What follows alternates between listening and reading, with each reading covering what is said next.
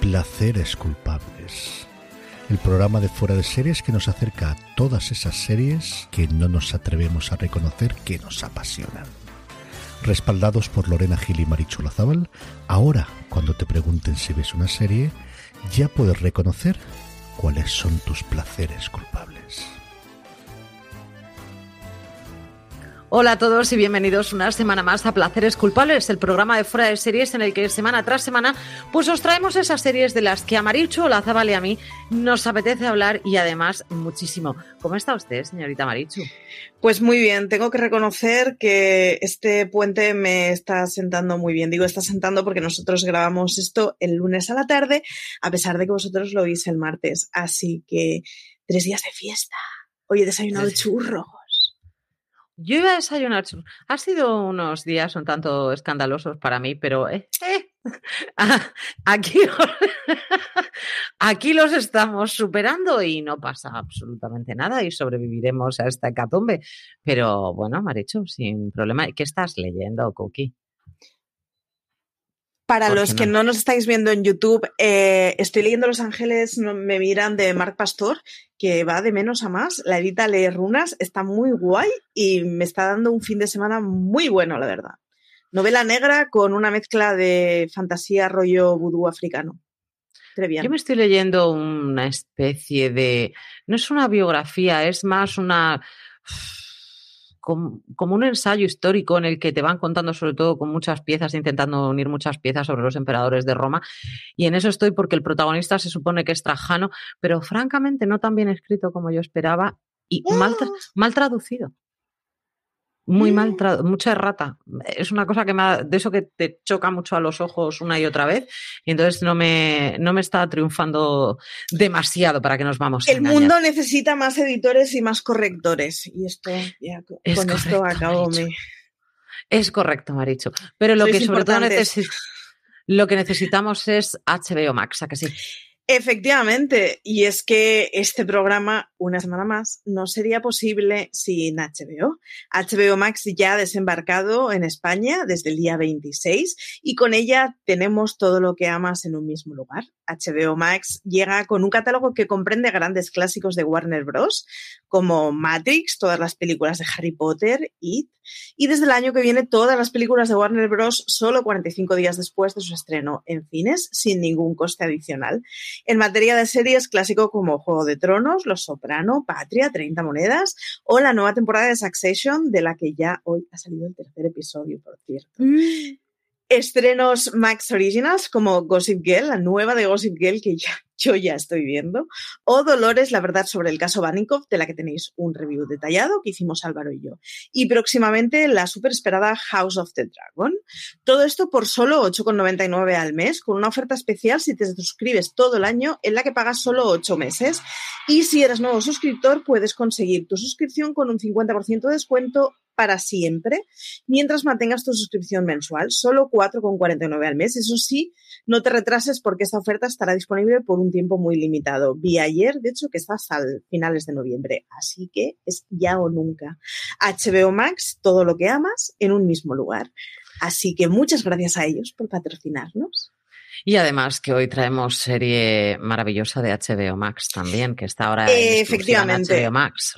Efectivamente esta semana venimos eh, muy eh, pro HBO Max, para que engañarnos. Y yo, mientras estén, mientras estén con Succession, seguiré siendo muy pro HBO Max. Dime. Tú eres en general. Cuéntame qué has estado viendo esta semana, aparte, obviamente, de Succession, claro. He estado viendo Succession, aunque no la vi el, el, lunes, hoy sí, cuando acabemos de grabar esto, mi plan es ver Succession comiéndome un churro, así de, mm, de, clara soy. Eh, por culpa de... ¿Tú cómo planeas? ¿Tú cómo planeas ver ¿Cómo planeas ver Succession? Lo normal. Con palomitas, o ¿sabes? O con una pipa. Yo planeo ver Succession con un churro y a que le parezca bien, bien. Esta, no a jugar. esta mañana he visto que tenían una guarrada que era un churro tamaño porra relleno de queso en crema Kinder y he dicho, coño, esto está hecho para mí. En fin. Madre eh... ¿dónde me has metido? Ahora cuando vaya a ver una serie, ya me siento muy sola. Exacto, necesitarás un churro. un churro o eh, algo en mi vida. Por culpa de Aloña eh, he empezado a ver Doctor Who. Eh, me parece maravilloso, sobre todo me parece maravilloso el corte del pantalón de Rose. Todo lo demás yo creo que ha superado muy bien el tiempo, pero los pantalones de Rose, eh, en fin, no, no, not today. he visto el final de Locan Key. Muy disfrutona, en serio. me parece una serie que es muy entretenida y está muy bien hecha. Eso sí, para ser honestos, y tal y como me comentó el otro día por privado alguien en Twitter, eh, ¿Qué pasa con la sexualización de los adolescentes? Esto, esto es lo que peor he llevado. Había una fe fatal en Logan Kay que con eso de que está poseída por un demonio está bien que una chavala de 17 años eh, esté completamente sexualizada con las tetas a la altura de la nariz enseñándoselas a un profesor. Esto, eh, en fin, red flag. Por cierto, red flag también los profesores que les gustarían una niña de 17 años, porque con 17 años es un niño. En fin. Eh, por lo demás, Logan Kay, muy disfrutona. He recuperado solo asesinatos en el edificio. ¡Qué cosa más bonita! Qué bonita, por favor. Vi ayer el episodio completamente mudo, ayer o anteayer, no sé, porque este puente lo tengo todo un poco en plan mm, sufle en la cabeza. Pero el episodio mudo, fantástico. Ley y orden, organización criminal. No sé qué estáis haciendo con vuestra vida que no estáis viendo Ley y orden, organización criminal. Todos los viernes, nuevo episodio. Marichu lo ve los sábados a la tarde. Estoy volviendo a ver la primera temporada de The Great cómo lo estoy gozando. Eso sí, voy por la vida diciendo Utsa todo el santo día. No he conseguido saber cómo se escribe Utsa en ruso, ni siquiera Google me lo ha sabido decir. Así que. Pero lo has intentado. Tengo al canario hasta las narices porque digo Utsa por todo, que es básicamente burra, que eh, lo dicen en la serie, da igual, hoy es miércoles y se oye de fondo, ¡Utsa! Pues así estoy yo. Eh, mm, el canario está hasta las narices. Y lo que vengo a recomendar encarecidamente, que me voy a acabar de ver el último episodio esta noche, es una locura que han hecho los King, que se llama The Bite, que la tenéis en Movistar Series. Bien, yo conocía a los King por The Good Wife. Entonces, qué guay, The Good Wife, qué seria, qué bien hecha está, qué bien estructurada. Vale. Entonces, hace unos años sacaron Brain Dead un verano que fue una maldita locura que eh, no llegó a España, pero no sé cómo la vi. Y eh, era una barbaridad, era una locura, era una invasión alienígena en el Capitolio a través de hormigas que te entraban por el oído, te comían el cerebro y hacían que los senadores eh, hicieran cosas que querían los alienígenas. Era muy loco. Todo esto con música de fondo. En serio, era una cosa muy loca. Vale, pues ahora los King han hecho otra cosa muy loca de cinco episodios que se llama The Bite. Y es en la pandemia, en el cierre de la pandemia en el que estábamos todos recluidos en nuestra casa, imaginad que hay un ataque zombie. Y entonces el virus del COVID mutua, o sea, muta y empieza a haber zombies. Yo solo digo que hay una mano que camina sola, maravillosa, la quiero como mascota, un gato zombie, no he vuelto a ver a mis gatos igual, y que buscan una solución para que los zombies no puedan morder, que me parece la cosa más humillante y tierna del universo. En serio, tenéis que ver The Bite. Es una maldita locura. Pero es que además, claro, está hecho por gente que sabe hacer televisión muy bien. Entonces es una serie impecable en donde no sabes si los que han tomado LSD son los King o el que está viendo esa serie. Los King. De verdad, o sea, yo estoy a carcajadas. O sea, yo el rollo en el momento en que vi un gato zombie, a carcajadas en casa. Tenéis que ver The Bite, está en Movistar Plus, son solo cinco episodios, los podéis ver del tirón. Y de verdad es una maldita locura. O sea, nos está alegrando la semana en casa. Yo se lo comentaré a CJ Navas porque a mí, bajo esa premisa, no lo veo ni de broma. O sea, es maravillosa. yo la empecé a ver Aparte que tiene una, intro, por cierto, con una música maravillosa que Shazam no me consigue reconocer. Necesito esa canción. Si ha sido hecha específicamente para la serie, necesito que la metan en Spotify y que la pueda meter en bucle en mi vida. Eh, empecé a ver la serie en plan, bueno, vamos a ver, jo, pues está bien hecha y tal. Y ya de golpe, cuando veo que hay un vídeo donde hay un ataque zombie, puse el pause y dije, Marcos, esta noche ya tenemos serie. Así que, Invasión Zombie, en serio es fantástico. La solución que marcan me parece la cosa más maravillosa del mundo. bueno, pues nada, con Debate en este caso nos quedamos, ¿no? Por lo que veo. Efectivamente, sin duda la recomendación de la semana. Yo he estado viendo los clásicos, para que nos vamos a engañar. Yo he visto mi The Voice en Estados Unidos, que por cierto tenemos a, Ed Sheeran como, como mentor en uno de, como un mentor especial, como si dijéramos, ¿no? Para, para venir al. Y a mí me. Es que ese chaval me cae bien. Me cae bien. Ed Sheeran. Ed Sheeran, sí. Y me, como me cae bien y me parece un chico, además, con una humildad tan terrible, es un tío que era tartamudo y que dejó de ser tartamudo rapeando a Eminem eh, y, además anima a los chavales que son muy jovencitos, que tienen 14, que tienen 15 años, que se están presentando al concurso y le dice, o sea, vosotros no entendéis, o sea, yo estoy aquí y yo no he cantado así a los 14 años en mi vida. dice, de hecho, tengo un vídeo para demostrarlo. Y les pone el vídeo y se oye a Ed Sheeran cantando con 14, 15 años y dices, Virgen del amor hermoso. O sea, este chaval no sabemos cómo ha llegado, dónde ha llegado. o sea, horrible, horrible. Un tío muy humilde. Me ha gustado bastante esta semana. Em, estoy al día ya absoluto con Chicago Fire. Em, Chicago Med. Que sepas que cada vez que dices Chicago Fire, en mi cabeza suena This Girl is on Fire. Ah, me parece bien, porque mientras que oigas música, me parece Puedes seguir, es que, en fin. Estamos random. Sí, ya sabes que cuando nosotros vamos por la tarde vamos random absoluto. Efectivamente. ¿Sabes qué programas grabamos a la mañana o a la tarde? Por cómo de... De random puede ser esto, sí. Chicago Med, que cada vez ya yo creo que la voy a dar por finiquitada, porque es que de verdad ya hay algunas tramas que me parece que dices, venga, va, ya se te está yendo demasiado la pinza. Eh, mm, Chicago PD, Chicago Fire las voy a mantener. The Morning Show estoy intentando ponerme al día. ¿Qué tal? Rookie. Es que me está gustando mucho, Marichu. Vale. ¿Pero estás con la segunda o con la primera? Con la primera, con la primera todavía. Vale, vale. Me, está gustando muchísimo. Es que el otro eh, día veía una crítica diciendo que en la segunda la trama de Steve Carell no tenía nada de sentido y que acababa siendo muy pesada. Y mm, ando buscando contrastes de opiniones. Vale, cuando entre por ahí te, te, puedo decir. Si empieza a ser de ese rollo, te diré, porque además sabes que yo no tengo piedad para estas cosas. Eh, de rookie voy al día porque mano al pecho es de rookie. Eh, The Crown ya terminé la, temporada, obviamente. Em, Orange is the New Black es una serie que dejé, me quedé a falta de la última temporada y estoy a pocos capítulos de, terminar ya, ya esa última temporada.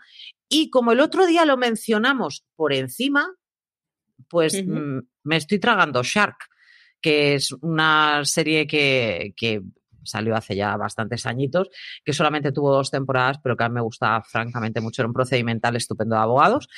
Y luego mi hija, eh, yo le, comenté, esto está en Disney Plus, lo podéis ver, em, dije, esta película era muy simpática para, para los niños y para, fin, para todos los públicos, ¿no? Que era Socios y Sabuesos, que fue, una película que tuvo mucho éxito allá por los 90, creo recordar que fue, eh, con Tom Hanks como protagonista y un perro que le acompañaba. Bueno, pues ahora el chaval, que salió, me parece es que solamente duró una temporada con una serie que hizo John Stamos y hacía este su hijo, y John Stamos hacía de abuelo, en fin, este tipo de cosas. Pues este chaval es el protagonista de esos socios y sabuesos, son Turner y Hutch, y em, está entretenidísima, Marichu. Yo no le he dado una oportunidad porque me da miedo que me rompa el recuerdo de la película, pero... No, te lo rompe para nada porque no hace o sea, obviamente vas a ver las, las, las, similitudes porque es un policía, ¿vale? Y coge de compañero al perro. Pero hay una El argumento tampoco era una cosa muy elevada, Claro. ¿eh? Pero, pero en este caso estamos hablando de un Marshall que mm, su padre era policía, que resolvió un caso importante en su momento y mm, que a partir de ahí no volvió a tener ningún otro caso importante y era un policía de una ciudad, de un pueblecito muy pequeñito. Entonces el hijo aspiraba a más y decidió eh, irse, a, irse fuera para llegar a ser un marshal, que era, a él lo que le interesaba era estar persiguiendo gente que fuera mala, ni más ni menos. Tiene una hermana muy divertida, eh, que está intentando terminar eh, veterinaria y el máster que puede terminar de veterinaria. Su madre es veterinaria, el padre, el padre está fallecido y cuando el padre fallece le deja al hijo el perro y a la hija un caso para resolver.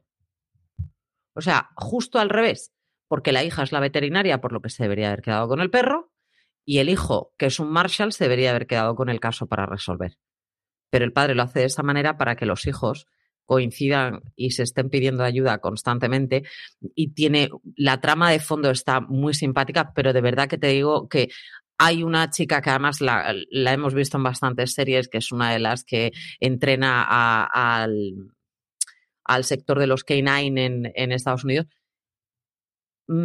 Me parece tan dulce, tan marcado el hecho de que le gusta tanto desde el primer momento. Es una cosa como se le abren los ojos así, se le cae la boca al suelo y es como, acabo de ver al hombre de mi vida que me parece tan descarado y el otro tan imbécil que no se da cuenta de nada, que me parece entrañable. De verdad, es una serie muy bonita para ver, ya sea con, niños o para verla tú, para tener un rato entretenido y no pensar en, la más absoluta de las nadas, con algunas cosas muy simpático, al perro lo adoras a muerte, o sea, babea todo el rato, es simpático, destrozón, me parece muy patocho, ya, me encanta, me encanta, fíjate lo que te digo. Es una, no es una gran serie, es un placer culpable absoluto.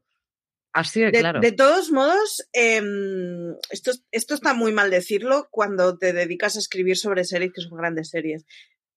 Pero es que no necesito siempre grandes series. Eh, o sea, que llega un momento que necesitamos series que sean simplemente entretenidas para cuando estamos cansados, hartos del mundo y con ganas de prenderle fuego a todo. Quiero ver algo ligerito. Necesitamos series ligeritas también. Pues esta serie es ligerita, es, es, no le coges. Además, hay uno de los personajes que salen, me parece estupendérrimo, porque lo hemos visto en un montón de series y siempre hace un tío bastante inteligente, pasadito, con sus rastas y tal.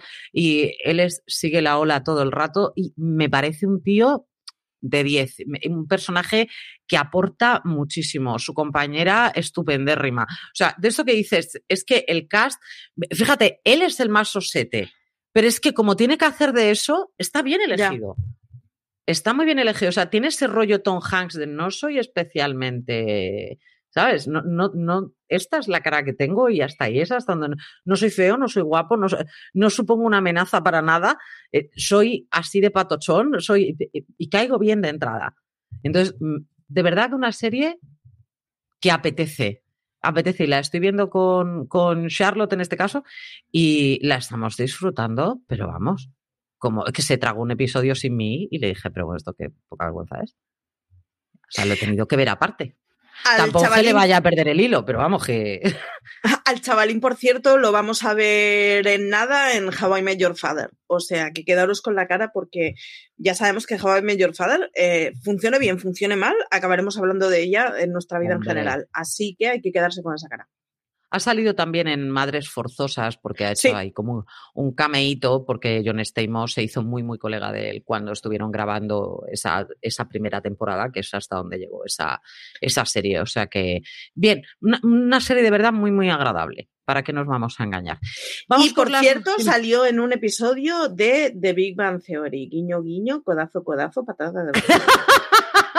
no lo recuerdo, no es episodio. Para tampoco, pero me lo dice IMDB. Pues si te lo ha dicho IMDB, entonces mm, IMDB es Dios en este sentido para estas cosas, para que nos vamos a engañar. Pues nos vamos con las noticias y en este caso eh, hablamos de un, actor muy conocido que es Cal Penn, lo conocimos sobre todo en su momento en, en, House, pero este señor ha seguido saliendo en Designated Survivor, también ha salido en Harold and Camar pero eh, ha estado dos años trabajando para la Casa Blanca, para Obama, en, este, en esta situación, y eh, se ha prometido, llevaba 11 años con su, con su chico, se ha prometido, y lo que me ha encantado de todo esto es que va a sacar un libro para ello. A mí esto me, me parece súper dulce, Marichu. ¿Qué quieres que te diga? Sí, supongo. Eh, Depende del cariz, obviamente, claro. Cuando me has contado la noticia antes, lo he pensado como cookie, como muy cookie. ¡Ay, qué bien! Qué, qué bonito! ¡Qué guay! Y ahora que me lo has dicho, me ha dado como pereza. Pero es que Esto ya sabéis, depende de si en este momento Marichu está pensando en que le gusta las chicas Gilmore o en que le gusta el silencio de los corderos. Esto va según sobre el viento. Me gusta mucho, Marichu, la comparación que has hecho entre las chicas Gilmore y el silencio de los corderos. ¿eh? Estoy, lo llevo ahí más o menos, lo tengo. Mete a Jet Barlett y son mis tres grandes amores de la vida. Esto es así. Y ya lo tenemos todo clavado. Los que son una pareja, además una pareja muy, muy conocida, en este caso es Kristen Bell y Doug Shepard, que, mm, vamos, los hemos visto hasta en la sopa, además son una pareja de las más queridas en, Hollywood porque son así como, como, muy bruscos para contar las cosas y no tienen ningún tipo de problema. Y en el 2009 empezaron una, una marca que se llama Hello Velo Factory y ahora sacan su propia marca también de pañales. Estos están montados en, el dólar, amiga. ¿Es mm, una marca independiente? No sé si montados en el dólar, pero esta gente, ¿cuánto tiempo tiene en su vida? Me frustra mucho cuando veo estas cosas. O sea, ya ver, ya sé que no van a estar ellos cosiendo pañales, ya lo sé. Pero, pero cuando esta gente, es como, no sé, Mm, qué guay, guay, pero cuánta energía vital, cómo mola. Y no sé. ¿Sabes lo que, pasa? Que me pasen de su monster. Hay mm, eh, muchísimos fans, y eso lo sabemos obviamente, de, Verónica Mars, que vamos, fijaos hasta que volvió la película y todo, la de gente que puso, en fin, que es, hubo ahí un, movimiento maravilloso con, con, Kristen Bell. Y yo, Kristen Bell, que yo, Verónica Mars, no le he visto A y no me interesa verla B, porque vi un par de capítulos y dije, no, no, no, no, no, no, no, no, Y no me convenció, pero vamos, en absoluto. Sin embargo, me convenció cuando Doug Shepard le llevó a esta señora un perezoso a su casa por su cumpleaños y ya se hinchó a llorar. O sea, mm, el. Es, la clase de marido que yo quiero y que, que, que, no, sé, que el gobierno no me pone. Es, es, además es que cuando se lo llevó el marido la estaba grabando y tú veías la cara de amor absoluto de Kristen Bell recién levantada, mm, mirando al marido como si fuera lo mejor de su vida porque le ha traído un perezoso a su casa, me pareció tan dulce. Es una chica que ha llegado a parar el coche para rescatar perros, es decir, que tiene, ¿sabes? Ese amor hacia los animales muy, muy marcado y muy profundo. Creo que de hecho dentro de su marca también tiene cosas para los animales porque es una, una defensora ultranza de los derechos de los animales. Y me parece una niña tan dulce y un matrimonio que además Dax para, ha vuelto a recaer en el alcohol y las drogas y tal, y otra vez ha vuelto a levantarse y el apoyo de ella. Es decir, un matrimonio muy unido en ese, en ese sentido y que, abran una, una, fábrica de cosas para... Es que me parece ya el siguiente paso, no pasa absolutamente nada. Y lo prueban todo con los hijos. está guay. Está guay, me parece bien. ¿A ti qué te parece que Michelle Obama salga de estrella invitada en Blackish? Pues, eh, lo que me está pareciendo es que me estoy perdiendo algo de la historia. Es decir, yo eh, no he visto Blackish y, y, la verdad es que le he seguido poco la pista, pero Michelle Obama es, es, una señora que mide muchísimo dónde da publicidad y en qué da publicidad. O sea, es, es una tía que es muy consciente del poder que tiene su imagen y del eco que tiene su imagen. Así que, no sé, Maricho en este momento está sintiendo que, que, que me he perdido mucha de la historia con Blackish, así que tendré que echarle un ojo y mm, investigar un poco, porque, bueno, investigar, mirar en Google medio docena de artículos, esto, en fin, no se le puede llamar Blackish, Blackish es una serie que empieza muy como, como una comedia, em, intentando imitar vamos a poner las comillas, ¿vale? Aquí todo lo grande es que os apetezca. Intentando imitar o recrear un poco lo que fue en su momento la hora de Bill Cosby, ¿vale? Ni más ni menos. Es decir, un mogollón de chiquillos. Luego, de hecho, han hecho el spin-off con la mayor yéndose a la universidad, igual, exactamente igual que hicieron en su momento con Lisa Bonet. O sea, que clavado en ese sentido. Eh, teniendo los niños pequeñitos, es decir, de verdad muy, muy parecido. Pero en este sentido, em, la hora de Bill Cosby no marcaba, eh, ya era de por sí revolucionario el hecho de una serie eh, con personajes todos afroamericanos, en el que los protagonistas fueran de clase media alta, en el que, ¿sabes? ya de por sí tenía ese, ese trasfondo y no hacía falta que te lo contaran. En cambio, en Blackish es un trasfondo que está muy patente porque te lo dicen continuamente. O sea, el que tiene dinero y puede comprárselo aunque sea negro, y una y otra vez, y una y otra vez, y una y otra vez, y una y otra vez. Entonces, es muy de los derechos, por, te, lo, mm, te cuenta mucho la historia, la historia mm, del movimiento negro, o sea, todo, absolutamente todo. Ah, llegó un momento que empezó a ser comedia y dejó hacia un lado la comedia y fue mucho por el movimiento actual que hay. Entonces, tampoco me extraña tanto que en ese sentido salga Michelle Obama. No, no, pues mm, eso, le echaré ojillo. Eh, como, no como, no tengo lista de series pendientes, además me va muy bien. Lo podemos ver perfectamente. Y el que no sé ya si, no sabemos si nos leeremos el, el libro de, del primer candidato que hemos dicho, pero el de Matthew Perry, ¿te leerás la autobiografía?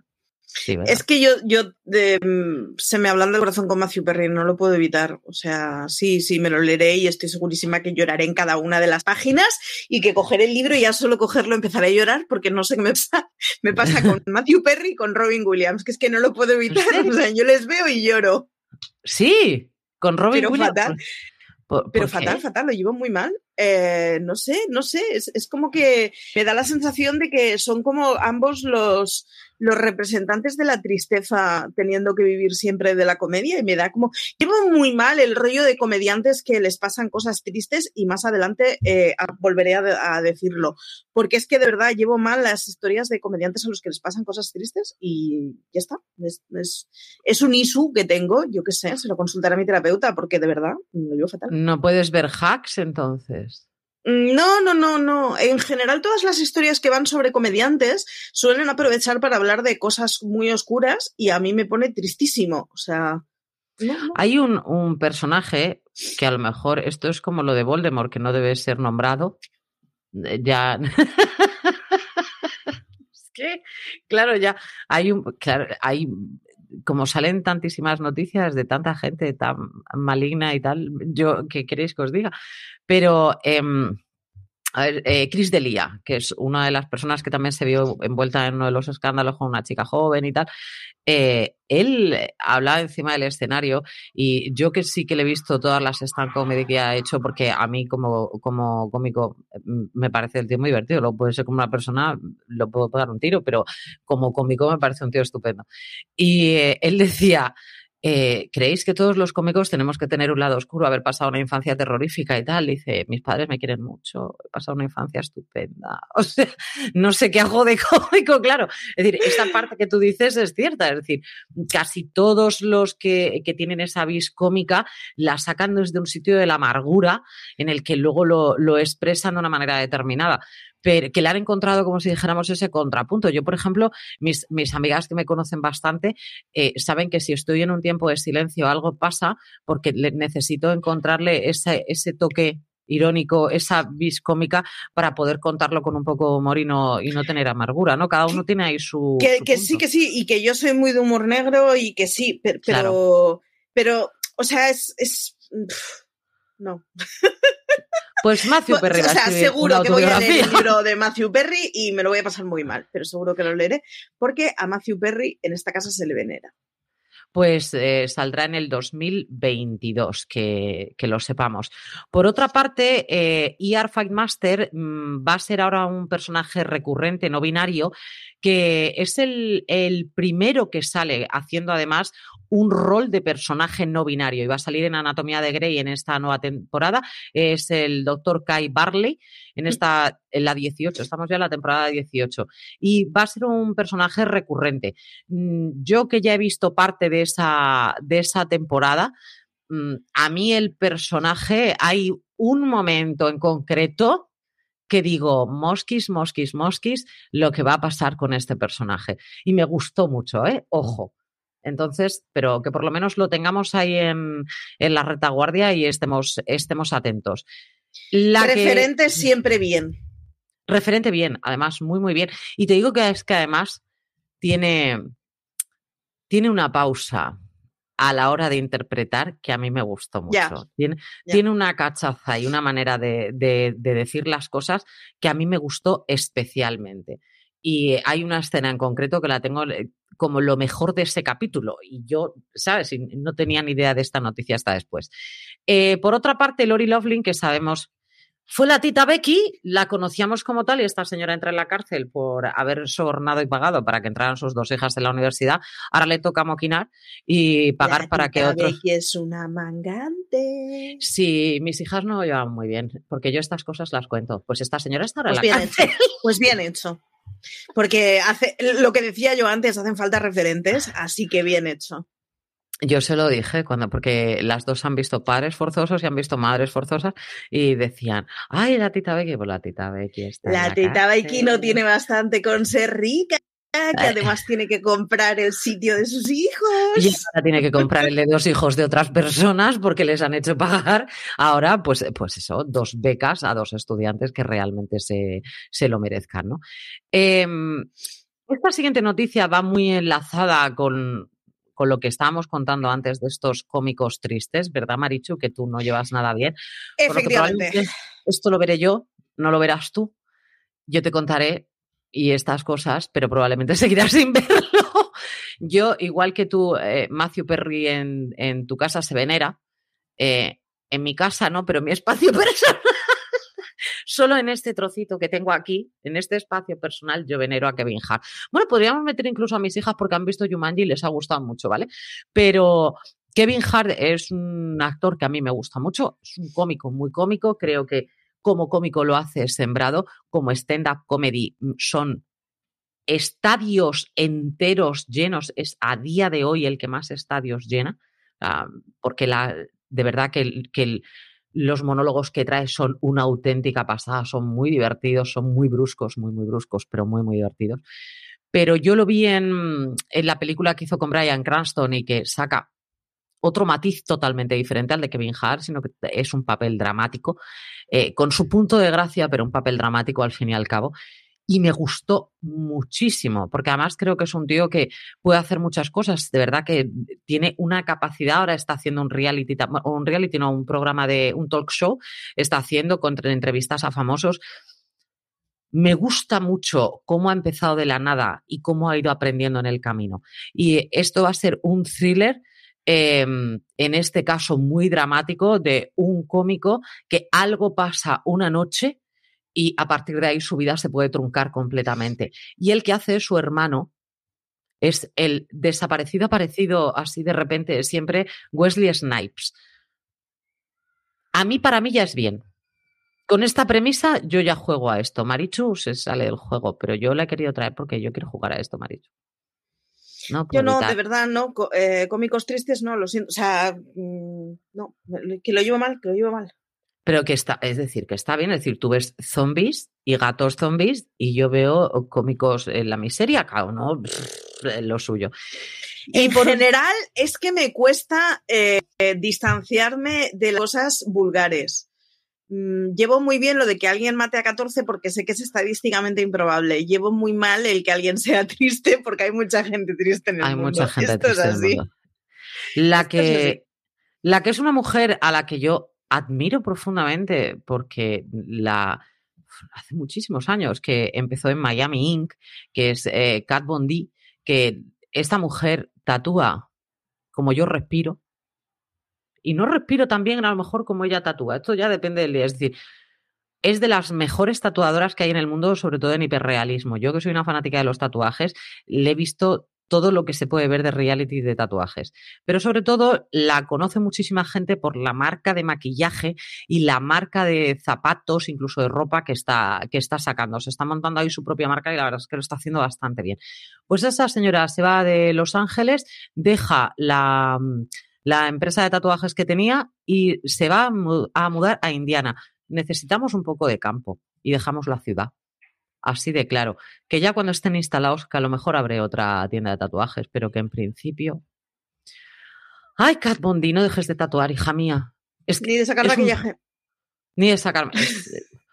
Una mujer que yo, de verdad, me, tiene rota desde que la vi, me parece un bellezón absoluto de mujer. Y si queréis mm, pasarlo francamente bien, fue madre hace poco y por favor, mirar cómo visten al hijo recién nacido, es que es, buen, es buenísimo.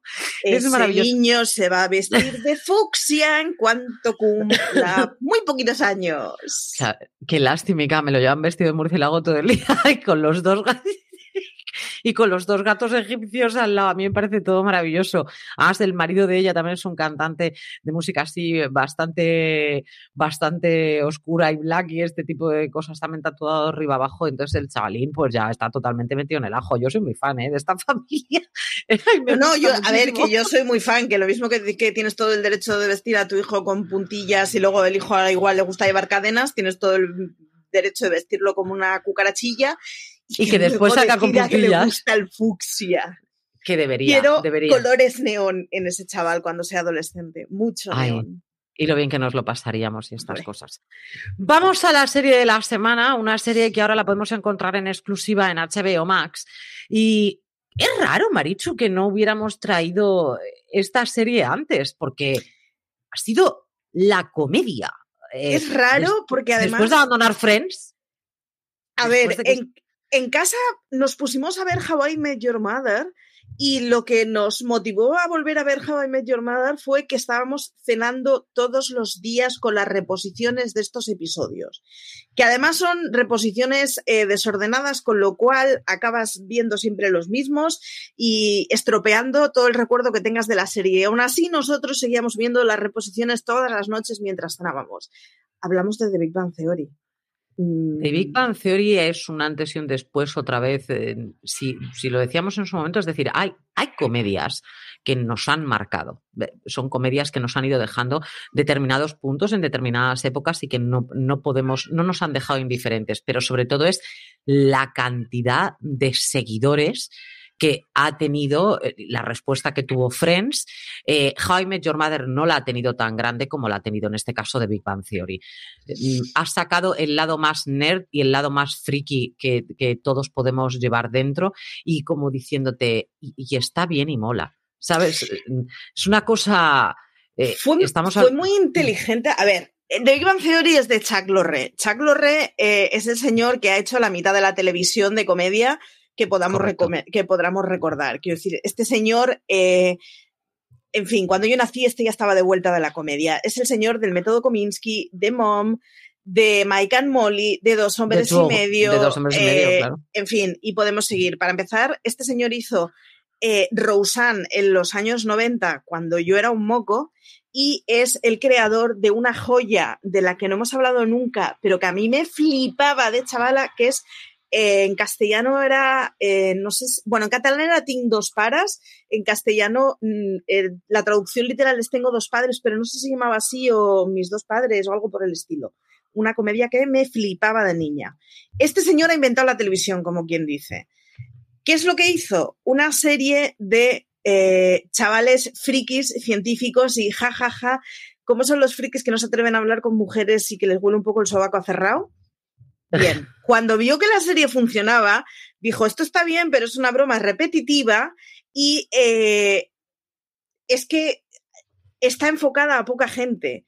¿Cómo lo vamos a enfocar a más gente? Mete mujeres, no mete solo a la rubia tonta que vive al lado. Haz que la rubia tonta no sea tan tonta, porque el, personaje de Penny evoluciona mogollón a medida que avanzan las temporadas y que nos conviene empezar a sentirnos identificados con ella y no solo decir es mi vecinita sexy de al lado. Mete más mujeres y haz que las cosas funcionen para mucha más gente. Y es una pasada. Si tú coges la primera temporada de Big Bang Theory y la última, se parecen como un huevo a una castaña. Y sin mm. embargo, la evolución es bastante Muy progresiva. natural.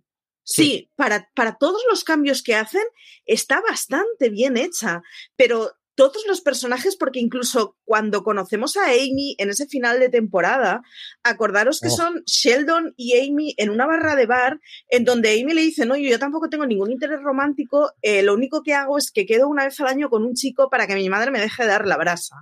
De esa Amy a la Amy que escribe historias victorianas inspiradas en su romance con Sheldon, el que le baña en, una bañera de madera al viajero temporal que vuelve al siglo XIX, o sea, de esa fumada súper romántica de un alma que añora el amor verdadero, a la Amy que conocíamos en el primer episodio, en donde quedaba una vez al año con un señor porque le obligaba a la loca de su madre, es que hay eones.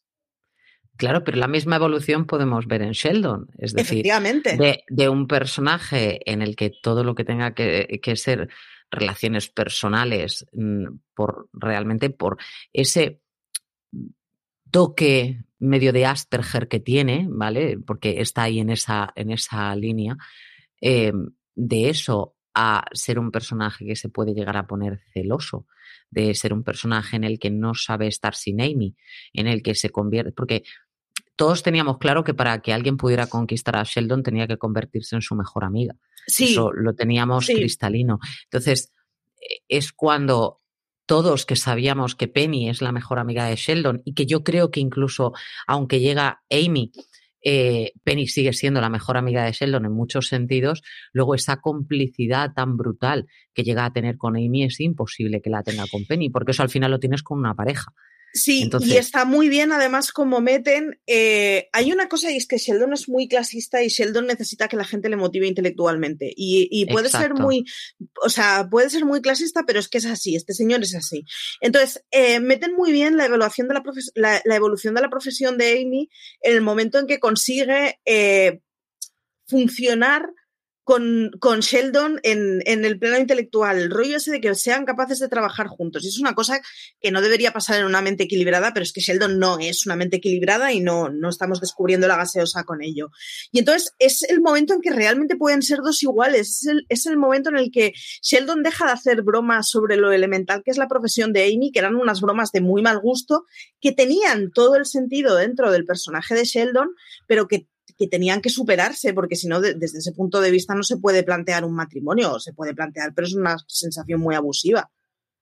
A mí, eh, una de las cosas curiosas es que creo recordar que tanto en este, en este caso el protagonista, la protagonista Amy, como la actriz en sí, que es Mayim Bialik, creo que tienen la misma profesión, o sea, los mismos estudios. Sí, eh, Bialik es, es, es, investigadora, además ahora no me acuerdo, pero rollo que tiene el doctorado por la Ivy League, ¿eh? o sea, que, que la Ivy League se con dinero, pero el doctorado hay que ganárselo. Pero creo que también es lo mismo, ¿eh? creo que también era neurobiólogo, algo así, eh, tenía, desde luego, biología creo que era, pero ya ahí ya estoy intentando tirar de, de mente.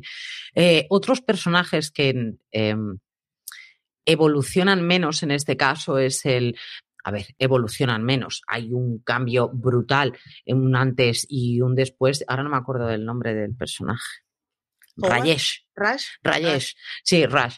Eh, que es un personaje que no puede hablar con las mujeres a menos que vaya totalmente con un trozo como una estrella a un personaje que puede volver a hablar con, con las mujeres, ¿no? Es el más desafortunado en, en, las relaciones personales, mm, con diferencia, cuando tenemos a un señor como Howard a su lado. Te iba a decir, con diferencia, salvo Stuart. Podemos.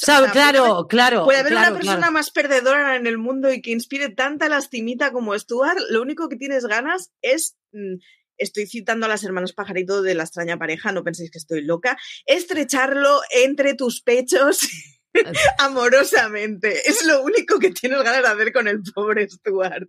Y yo, en cambio, a estos me da un repelucazo que no puedo correr. Yo me da mucha lastimita. Yo no puedo, a mí me da pena, pero es como pena y repeluco todo al, al mismo tiempo, pero porque me parece que tiene una mirada un poco extraña. Pero sí, eso sí, pero, pero el, actor explota muy bien. Muy eh, bien. El que tiene unos rasgos súper marcados y lo explota muy bien. O sea, hace la cara de bobo como nadie. Y luego le ves en entrevistas y este, o sea, sí, evidentemente, o sea, los ojos de Ranal son suyos, pero quiero decir, sabe manejar muy bien su cara para hacer comedia y es, es una pasada. Es una serie en la que vemos que el, el, mundo de los nerds y el mundo de los, de los frikis eh, es muy cercano a nosotros y, nos toca muy de lleno y que no tienes por qué calificarte en absolutamente nada porque puedes entrar en cualquier tipo de grupo. Si esto no es, ellos son un grupo muy, muy cerrado al principio, que de hecho Sheldon es una de las cosas que peor lleva, que es el hecho de empezar a abrir ese grupo. Es decir, de hecho, si entra uno, tiene que salir otro para que el, el mundo suyo no colapse, ¿no? Pero que poco a poco van entrando personajes que hacen la serie más rica hacen la serie con, mucha más comicidad desde mi punto de vista. Creo que el personaje de Penny llevaba una carga brutal siendo la única chica que, que aparecía en la serie con tantísimo peso y que, y que no estaba en absoluto repartido. De hecho, llegaron a sacar a Sara Gilbert, que era la que hacía de novia y de mujer, de hecho, en, en Rosanne y en Los Conners, que estaba casada con el personaje de, de Leonard, en este caso. Y eh, la llegan a sacar, por, yo creo que por intentar quitarle un poco del peso tan fuerte que llevaba en este caso Penny a, sus espaldas. Son muchos chicos contra una chica continuamente todos los días. Entonces, a mí me gusta mucho cómo introducen al resto de mujeres. Sí, me gusta mucho y además eh, me parece que hacen una, doble lectura muy chula. A mí la evolución de Penny me gusta mucho, porque la evolución de Penny es de una descerebrada que utiliza que está buena para, o sea, es la caricatura de, de una viborilla tonta, es la caricatura completa. Y conforme va avanzando, no es eso. Y me, me gusta mucho que de una premisa tan perversa y de una premisa tan caricaturizada, no es, la, no es el único personaje caricaturizado, ¿eh? Mm. porque tampoco es que sean muy justos con ellos. Eh, me gusta que consigan hacer un personaje muy digno, mm, con cierta excepción del último episodio, pero bueno, esto es una eterna discusión con The Big Theory me gusta mucho cómo la evolucionan, me gusta mucho las compañeras que le dan, me gusta mucho el carácter de las compañeras. Tienen una cosa muy chula y además me gusta que a medida que van avanzando las temporadas, la serie toma conciencia de cuál es el eco que hace la serie.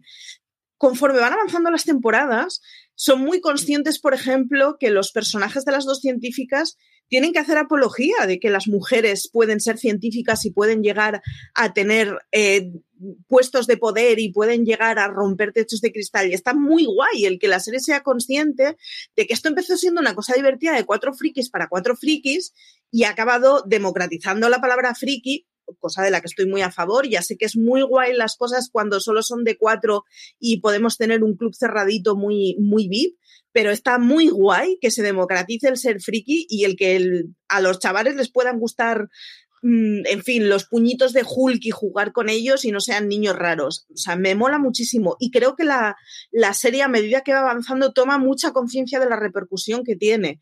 Y es muy guay. O sea, pierde esa cosa de caricatura extrema, pero es que, claro, en el momento que es la serie más vista, tiene que ser consciente que hay muchos chavales viendo eso y que hay muchos chavales que tienen que empatizar con eso y verse reflejados con eso. Y es guay. En ese sentido, por cierto, recomiendo mucho El joven Sheldon, que es una serie mucho más familiar, pero que consigue cambiar el tono súper bien. Perdón. A mí me gusta mucho el, hecho de que es como que el friki, la premisa en la que se basaban al principio en esta serie es que este, este friki o este net, en este caso estamos hablando de Leonard, no puede llegar a alcanzar a una chica como Penny. Y, mm, una chica como Penny, sus gustos tienen que estar basados en la musculatura mm, del cuerpo que no la del cerebro en este caso. Es que la premisa además es muy retorcida porque es eh, si eres listo serás feo. Por cierto, no es nada feo este chaval. Eh, si eres guapa serás retrasada voluntariamente y buscarás solo a tíos que en, fin, que le falta una patatita para el kilo. Y es como muy perverso el rollo, oye, que se puede estar macicísimo y ser listo, se, te puede gustar alguien que no sea el canon macizo, pero que le veas guapísimo. O sea, es el rollo de que mm. está muy bien la premisa, pero la premisa es una caricatura que se, que se agota muy pronto. Y es una caricatura muy divertida, ¿eh? O sea, yo me río mucho con la primera temporada de Vivan Theory y me gustan muchísimo las caricaturas en donde, pues eso, si eres lista tienes que ser feo pero, pero es el rollo de necesitas cambiar una vez has pasado la primera temporada si quieres que esto siga funcionando. A mí me gusta el hecho de que eh, una pareja al fin y al cabo es un compañero de viaje que te vas a encontrar en el camino y en el que tienes que seguir muchos días. Entonces tienes que encontrar un buen compañero de viaje y eso mm, los músculos no te lo van a dar, te lo van a dar el hecho de que esté pues eso pendiente de ti, que te rete intelectualmente, que sea una persona que admires. Tienes ahí muchas premisas que es una de las cosas que al final es Penny lo que llega a ver, ¿no? Mucho más allá de esas gafas, ese chico más bajito, ese, ese nerd o ese friki o ese lo que tú quieras, ¿no? Pero siempre ella, eh, con sus momentos, a mí me gusta mucho cuando ella hace referencias a cosas frikis que ha visto y es como, ¿esto ha salido de mi boca? O sea, ¿cómo he llegado yo a este punto? Chica, pues ya llevas mucho tiempo, ¿no? el, episodio de Penny descubriendo que le gustan los videojuegos, encerrada en casa despeinada, comiendo gusanitos del pelo. me parece, o sea, de las cosas más épicas que he visto en mucho ¿Ese tiempo. Es tu ¿Ese es tu capítulo favorito, Marichu? Yo no sé si es mi capítulo favorito, pero sin duda ese es el sketch del que yo me acuerdo más. O sea, en mi cabeza, comerse ganchitos del pelo es, o sea, forma parte ya del lore de Big Bang Theory y es parte de, de, de la cultura popular a la que yo hago referencia. Que, o sea, la expresión de comer ganchitos del pelo yo la utilizo con relativa asiduidad, porque es que me parece ese momento de hace tres días que no duermo, o sea, lo único que he hecho ha sido aprovechar un 2 por 1 de pizza para poder comer tres días sin salir de casa y sin tener que cocinar, porque me he enganchado un vídeo. O sea, yo, yo viví de pequeña, él, en mi casa el ordenador se utilizaba solo para trabajar, no se podían tener videojuegos, Así que mis padres se fueron seis días de vacaciones y Marichu tenía seis días para pasarse The Day of the Tentacle, instalarlo, que entonces se tardaba la leche en instalar un videojuego, desinstalarlo y pasármelo. O sea, yo ese verano aproveché los seis días en que mis padres me dejaron sola en casa siendo un adolescente para jugar a The Day of the Tentacle y pasármelo enterito, porque solo los... tenía seis días. Y los ganchitos estaban en el pelo, ¿no? Efectivamente, o sea, y básicamente lo que hice fue comprar comida basura, meterme en el estudio y durante seis días no ver el mundo exterior y aprovechar para, en lugar de hacer farras en casa con amigos, pasarte un videojuego. Entonces, ese momento de me estoy comiendo un ganchito en el pelo, joder, hasta dónde he podido llegar mi miseria, me parece maravilloso. Yo creo que la escena que más recuerdo, con más cariño, ¿eh? me refiero, con más cariño de, de, The Big Bang Theory, es cuando Penny le regala a Sheldon la servilleta firmada sí. por... ¿Cómo, ¿Cómo, se llama este hombre? Por el Spock, sí. Eh, tengo un problema y es que Spock en mi cabeza es Ibarreche, entonces no me... Pues, Leonard Nimoy, eh, joder, no me sale es, nunca el actor. Pues ese momento en el que él no sabe qué hacer, o sea, no sabe cómo reaccionar. Le trae, como era un regalo de amigo invisible, entonces Sí. le había comprado en función de lo que viera el regalo de ella, las cestas, una más desde la más pequeña hasta la más grande, cestas de, de, de cosas de cosmética y tal.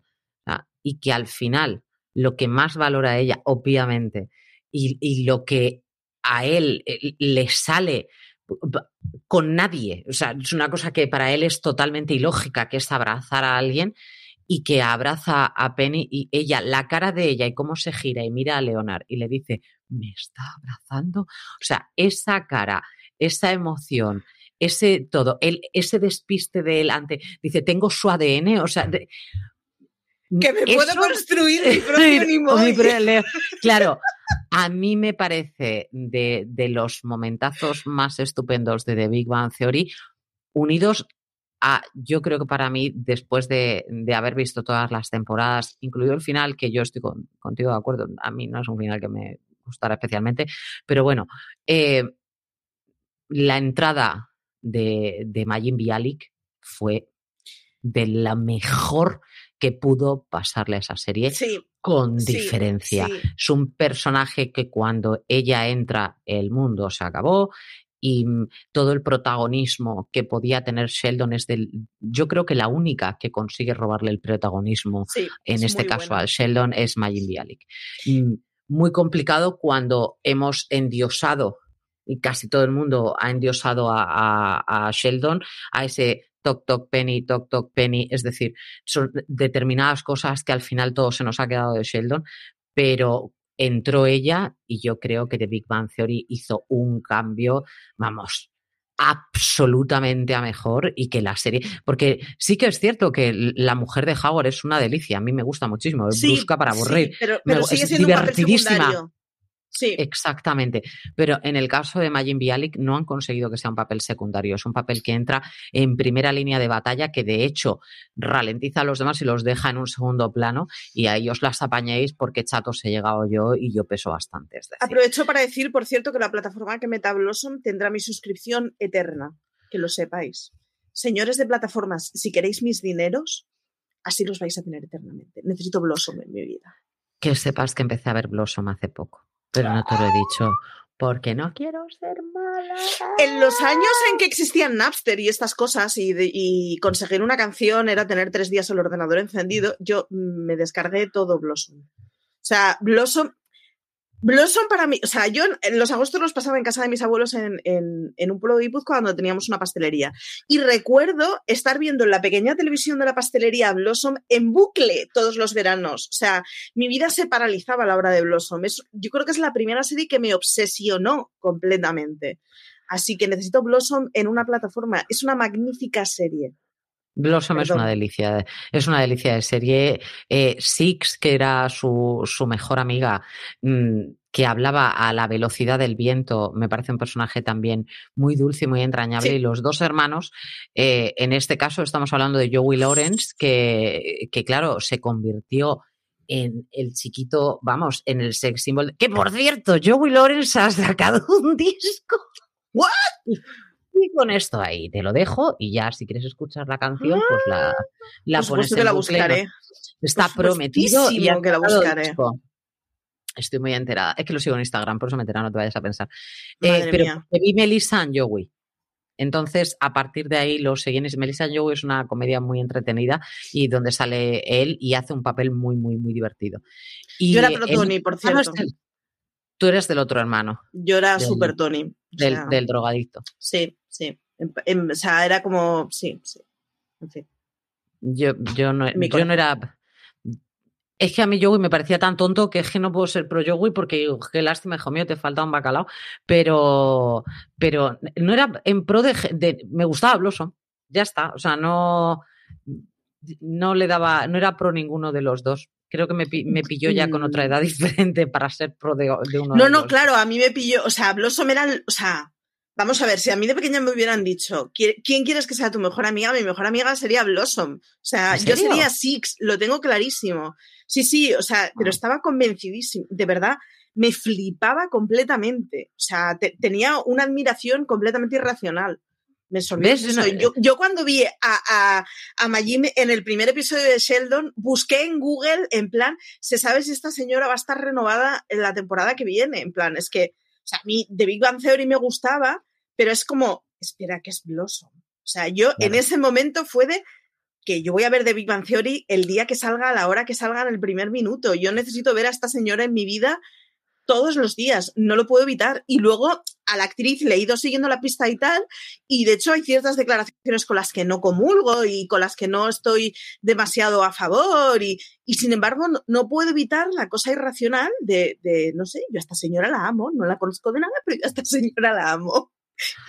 Yo, no, yo no, quería ser, a mí, yo me habría gustado ser como Lisa Bonet, ¿ves? Cada uno tiene su no, no, quería ser su amiga, habría, me habría gustado ser como.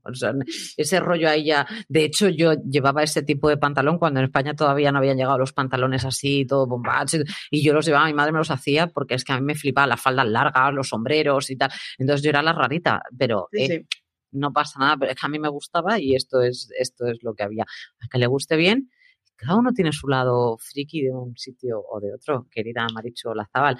Nos despedimos. Le agradecemos de nuevo a HBO Max por patrocinar el programa de hoy y recordar que está ya disponible por 8,99 euros al mes, con una oferta especial si te suscribes todo el año en la que pagas solo 8 meses. Y si eres nuevo suscriptor, puedes conseguir tu suscripción con un 50% de descuento para siempre, sí, para siempre, mientras mantengas tu suscripción mensual solo con 4,49 euros al mes. Eso sí, no te retrases porque esta oferta estará disponible por un tiempo muy, muy limitado. En HBO Max ya sabéis que tenéis de Big Bang Theory. Para nosotras ha sido un placer y nos vamos despidiendo, querida mía. Muy bien, deciros que la semana que viene seguro que habré visto al menos un par de episodios de Juan Pilila, buscando un filme. No tengo respuesta a eso, Marichu.